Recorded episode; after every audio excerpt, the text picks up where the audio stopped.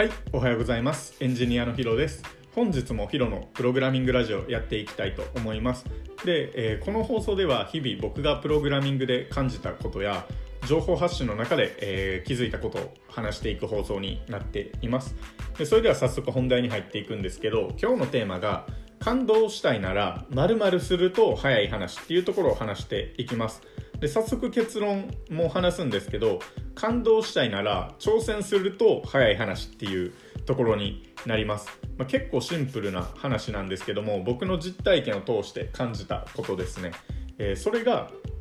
プログラミングっていうのを始めてみた時にエンジニアに改めて感動したっていう話があるんですね。僕は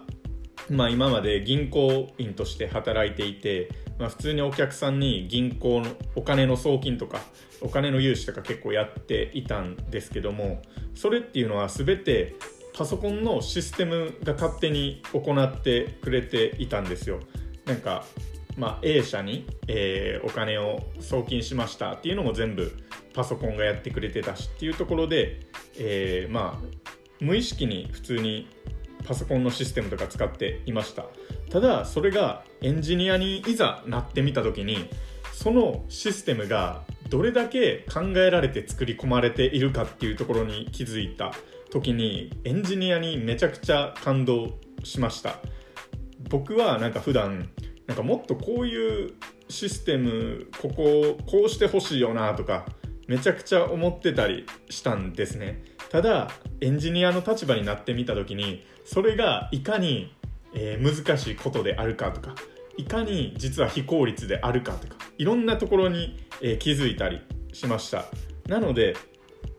何かうわすごいとか感動したとか思うような体験を、えーする場合はやっぱり挑戦しないとわからないなっていうのを思いました。で他にもエンジニアの話になるんですけど僕って、えー今まで結構ゲームとかしてきたり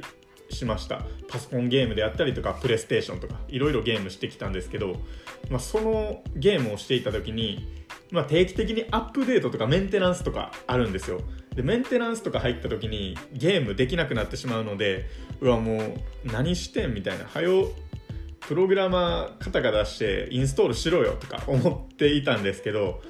僕がもしそのゲーム会社とかに入って、えーインストールとかアップデートとかメンテナンスするときっと彼らほどのスピードでできないなっていうのを思った時に彼らがいかにユーザーのためにスピードを意識してかつ安全面を意識して頑張ってくれてるのかっていうのに気づいた時にうわこれ本当にすごいなって思いました。本当にゲーム会社とかの、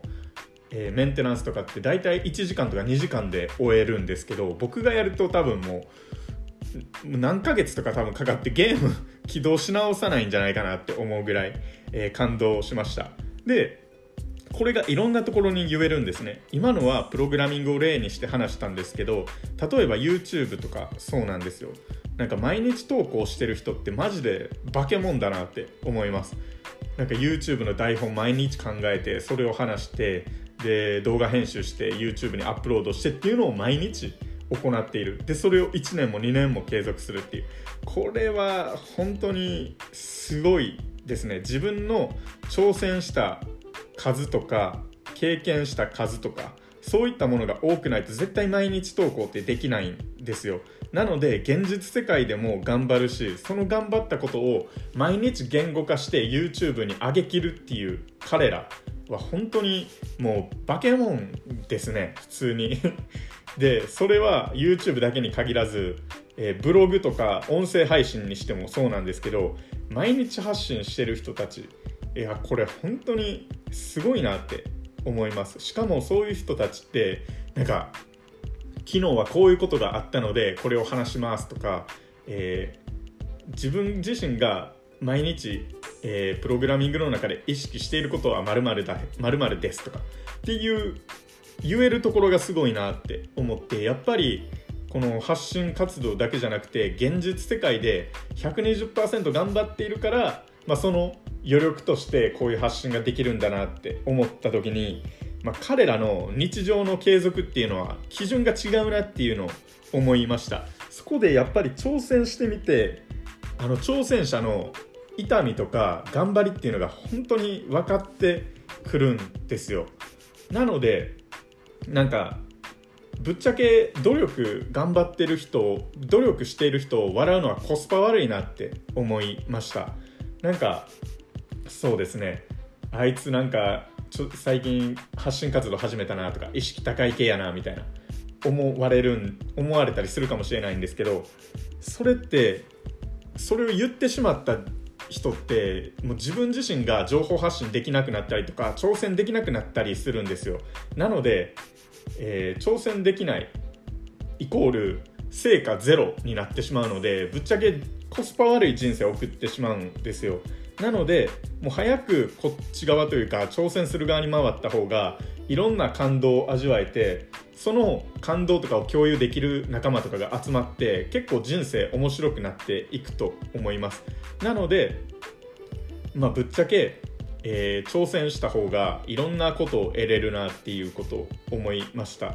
で、まあ、本当にこれはサッカーしていた時から思っていたことだったんですけど僕が例えばサッカーで途中出場しますと途中から試合に入りますっていう時に、まあ、レベル高い相手とかと試合した時は、自分のチームメイトってこんなえぐいやつらと、えー、厳しい戦いをしていたんかっていうのを驚かされながら試合とかに臨んでいたりしました。なので外から見てる人と中でやってる人ってもう感じ方ってもう天と地の差があるほど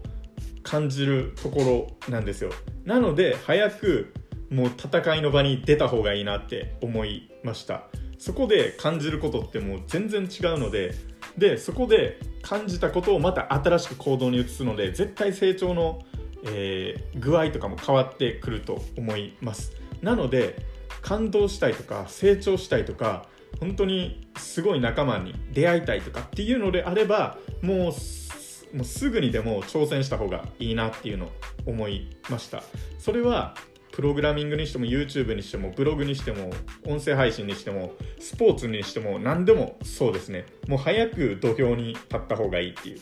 そうするとまあ化け物たちの日常の継続継続継続とか言って継続の基準が違うっていうところに気づくと思います。もうこれ大事なところですね。やっちゃった。なんですけどまあ筋トレとかも始めてみたらあのマッスル君たちにも憧れるんですね。っていうところで、えー、やっぱり感動したいなら挑戦した方がいいんじゃないかっていうところを話していきました。なので最後まとめると、えー、ぶっちゃけ努力とか笑っちゃうとコスパが悪いのでもう早く、えー、挑戦しましょうっていうところを話していきました、えー、それでは本日の放送は以上になります。最後まで聞いてくださりありがとうございました。それではまた。さよなら。